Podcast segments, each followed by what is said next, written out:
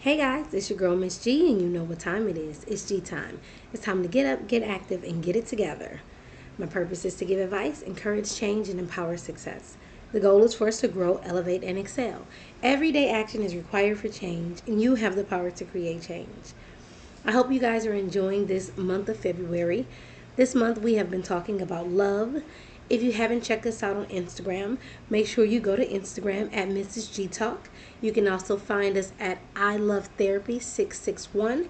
That is under my friend and great colleague, Mary Loon. I'm a marriage and family therapist. We have come together in this month of February to discuss love. In the first week of February, we, t- we talked about self love, what self love looks like and really promoting and advocating for loving yourself. It's hard to love other people when you don't know how to love yourself. It's hard to, and then we go into the next subject. Um, love languages. It's hard to love people in their love language when we don't know our own love language. It's so important for us to know our love language, to teach people how to love us, to teach ourselves how to love us, and not to minimize or push down the way we need to be loved. If your love language is gifts, be proud of it. I, I love getting gifts. Accept that about yourself. If your love language is acts of kindness, be okay with that. I like for people to do things for me. I like acts of kindness. I like for you to um, surprise me. I like for you to help me. I, whatever that looks like for you. If your love language is touch, don't feel embarrassed that I like touch, that I like affection, that I like to be close and next to people that I love. I like to snuggle up and hold hands and kiss. It's a part of life. If that's your love language, then be able to communicate to other people. My love language is touch. So I'm a very affectionate person. And I enjoy being next and close to the person that I love. I enjoy hugs. I enjoy long walks on the beach holding hands, you know? Put it in your profile. My love language is touch so that your person knows that if you are not a person that likes affection, that you might want to keep on scrolling because I like affection. Be okay with what your love language is. Explore your love language. And again, it doesn't mean that just because you are um, because you test high in one language uh, doesn't mean that you don't want any of the other ones. Explore what those love languages look like. Maybe you've never had an experience in being loved in your love language. That's a great opportunity for you to start loving yourself in that love language.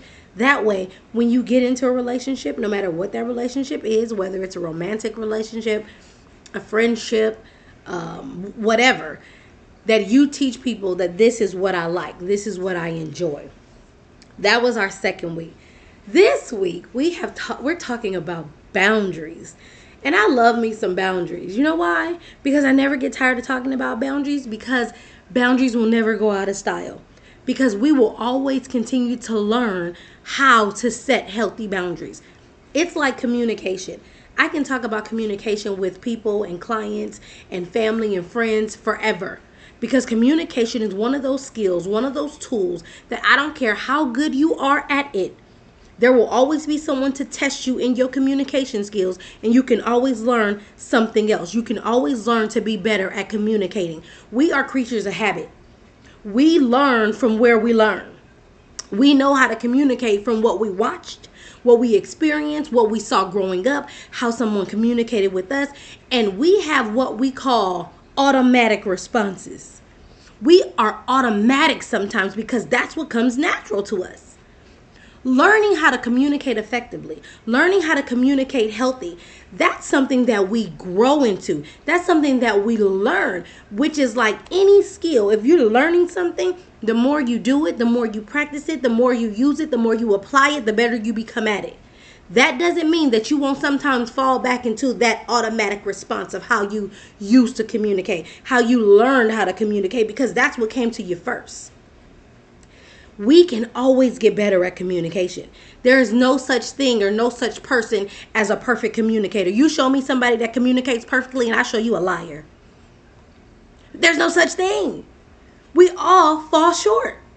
We all have moments where we might be a little too passionate, where that passion overtakes a level of comfort in a conversation where it starts to build some type of animosity or some type of friction, some type of um, disharmony. Is that how you say it? I want to say that. Where we're not in harmony anymore, where we're not really listening to one another. It could be dangerous.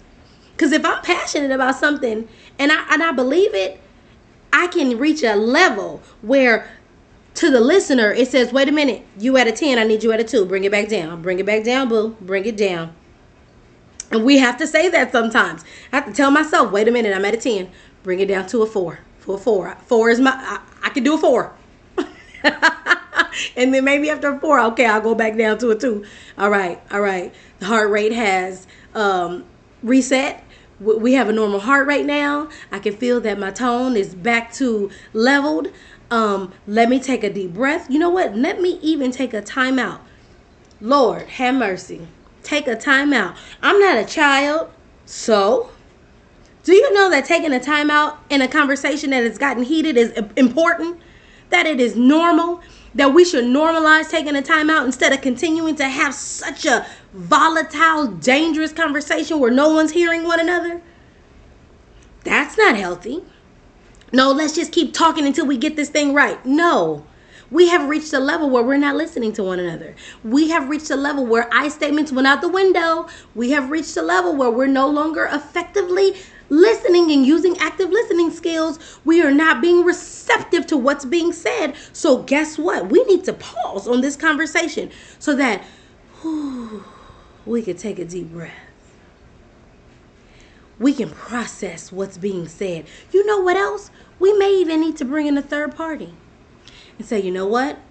I'm I seem to be hitting a roadblock in this communication in this conversation with another person. I need to know where I'm falling short, where I'm missing the mark. Tell me. And you know, this is what I love about healthy, supportive people. This is what I love about your support system. This is what I love about having somebody that loves you and and loves you to to your love your fall your falls and your flaws as well, right? To say Chris, Chris. Now if you call me Chris, you know me. if you call me Miss G, you probably just listening to me on uh, Instagram. But if you call me Chris, you got my attention. You like Chris, Chris, and I'm like, what, what?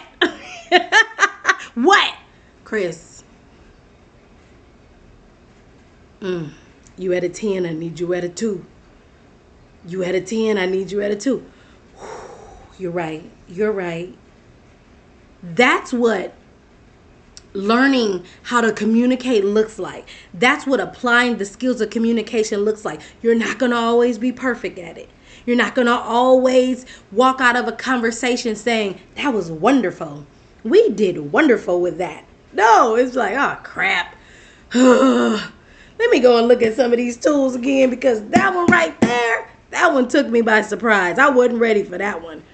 So, how does that tie into our boundaries? Well, we talked about physical boundaries, we talked about emotional boundaries, we talked about mental boundaries, we talked about material boundaries, and we talked about physical boundaries. I hope I didn't repeat one. Yesterday, it was really important as me and um, marriage and family therapist Mary Loon discuss what mental boundaries look like. And, and I'm going to pull it up again so that I can review it just in case you haven't heard it. Mental boundaries.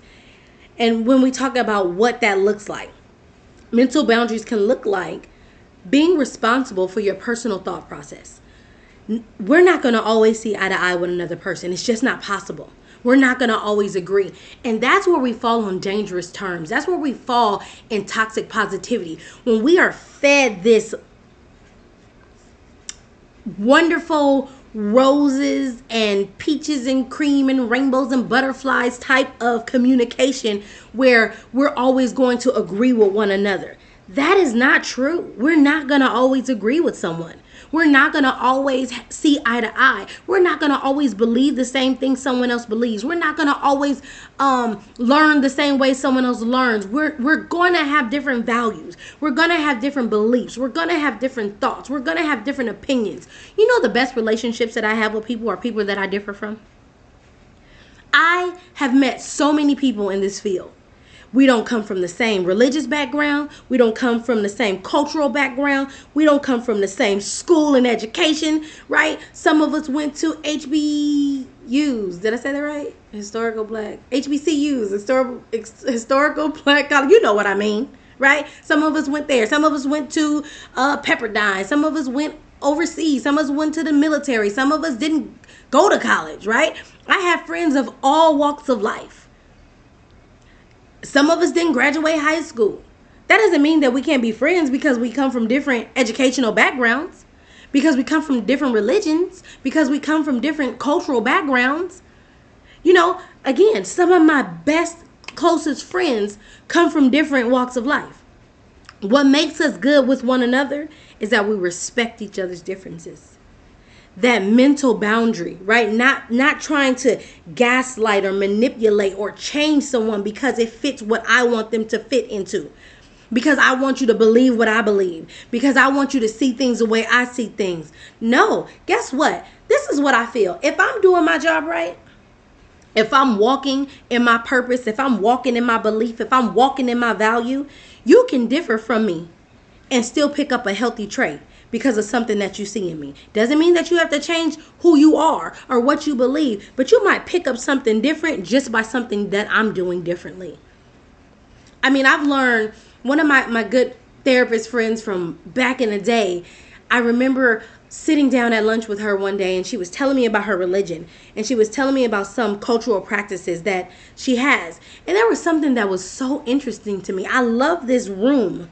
This room that only you can come into with a peaceful mind and attitude. I don't want to say with a peaceful mind and attitude, but the room was full of peace, meaning this was a, a very empty room that you went into with the uh, you can go into it with a heavy heart, you can go into it with an open heart, a joyful heart, whatever. But this room was a sacred room. That's the better word. It was a sacred room, a word, a, a room where you can pray, a room where you can meditate, a room where you can be away from every distraction possible because nothing was in the room.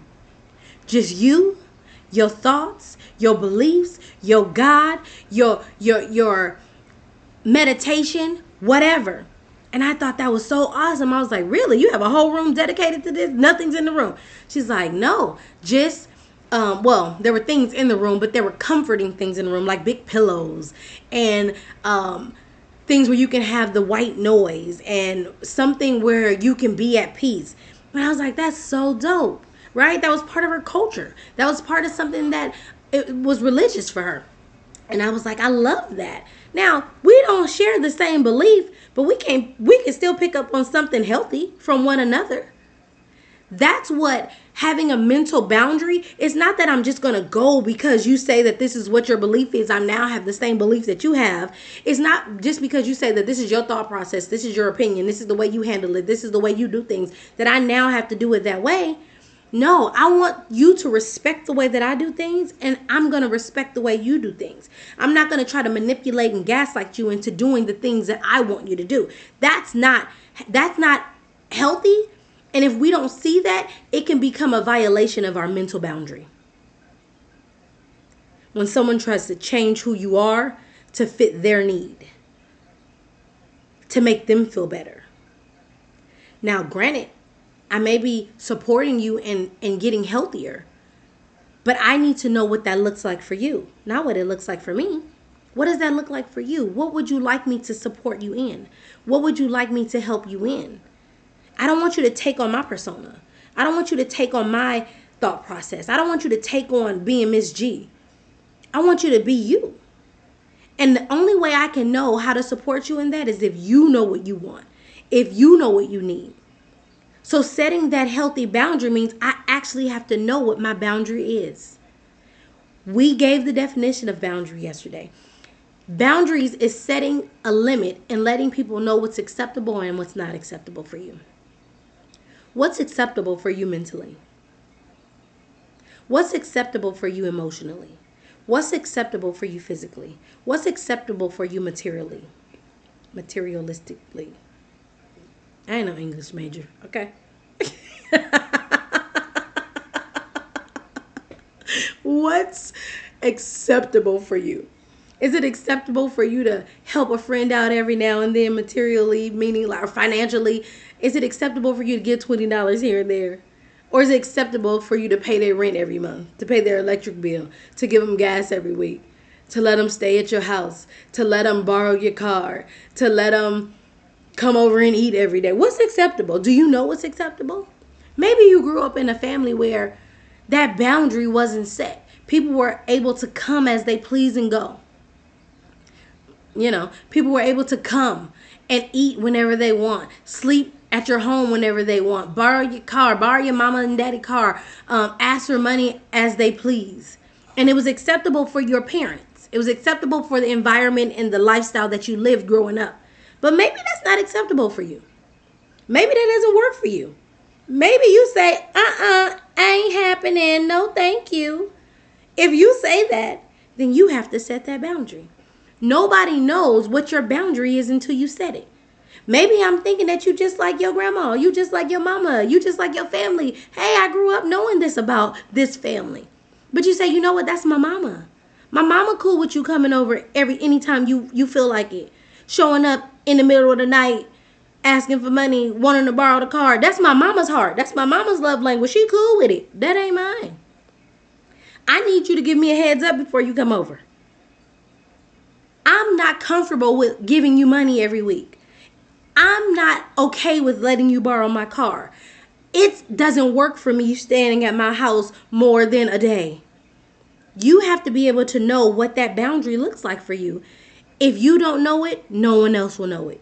You have to set those terms. No one else can set them for you. How do I do that? Well, listen to your emotions.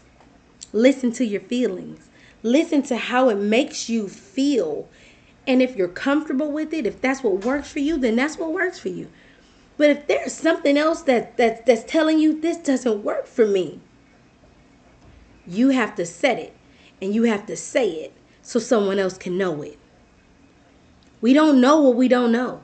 I don't know that I'm I'm violating a boundary of yours if you don't set it. That's what mental boundaries can look like. It is important to give and receive respect when it comes to mental boundaries. Like I said before, we're not going to be perfect at this. There's no such thing. I'm a therapist. I do this every day of the week. Well, not right now, I'm on leave. But this is something that I've learned. This is something that I teach. This is something that I have adapted to.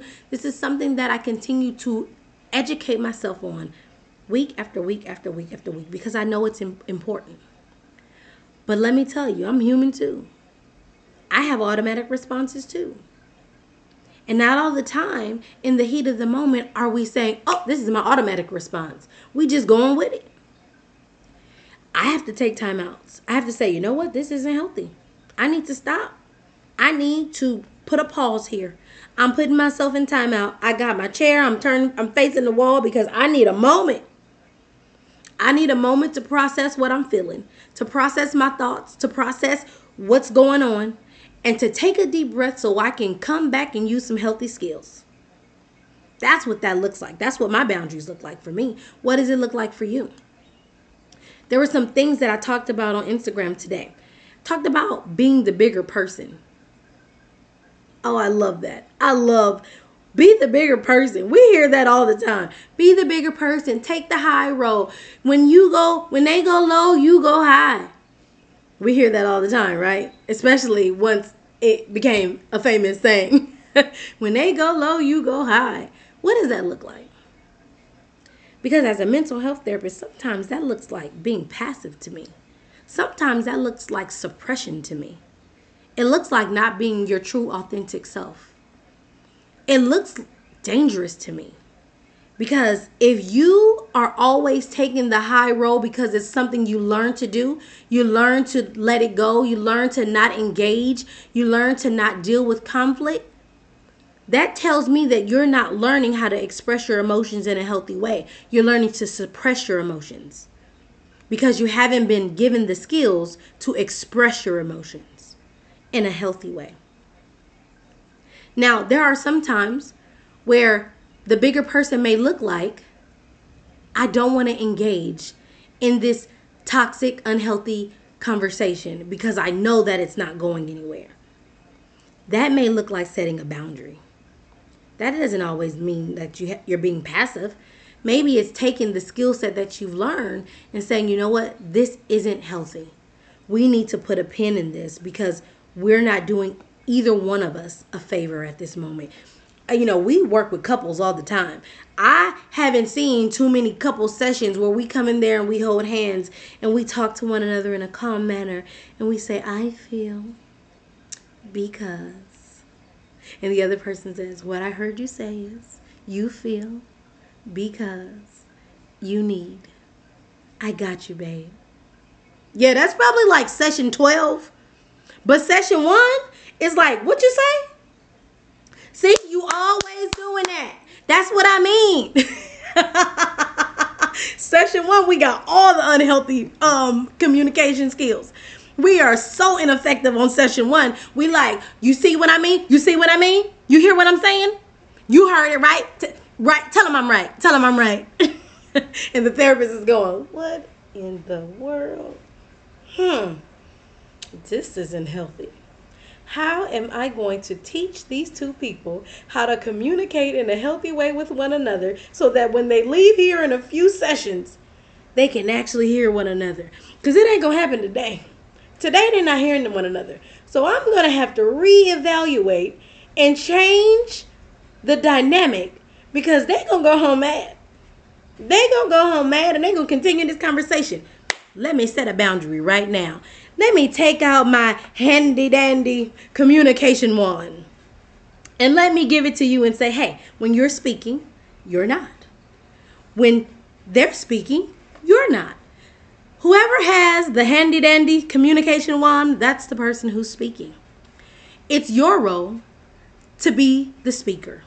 And if you're not holding the wand, it's your role to be the listener. What does that look like? Well, I'm going to teach you how to speak in a healthy way so that person can listen in a healthy way. And I'm going to teach you how to listen in a healthy way so that person can speak in a healthy way. Because if you're cutting them off when they're speaking, you're not listening. If you're using accusatory you statements when you're speaking, they're not listening. See what I mean? It's not always peaches and cream and rainbows and butterflies. Sometimes we got to go, like that you talking to me like that. Another person says, What? And then again, session six, session 12, we're like, Oh, that was so awesome. We learned so many things. it's a process, y'all. Learning boundaries, learning how to set your boundaries. Just because you heard us say it last this week, you heard it on Monday, doesn't mean today on Wednesday you are now perfect at it. It's about applying the skill. It's about using the skill. It's about learning the skill. The more you learn, the more you apply it, the better you become at it. You have the power to create change. So that's what we're talking about, y'all. We're talking about boundaries this week. Tell me what you think about this. Don't forget to like, share, and subscribe, and um, communicate feedback. I want to talk to you about boundaries this week. You have the power to create change. It's G time, y'all. It's time to get up, get active, and get it together. Have a blessed day.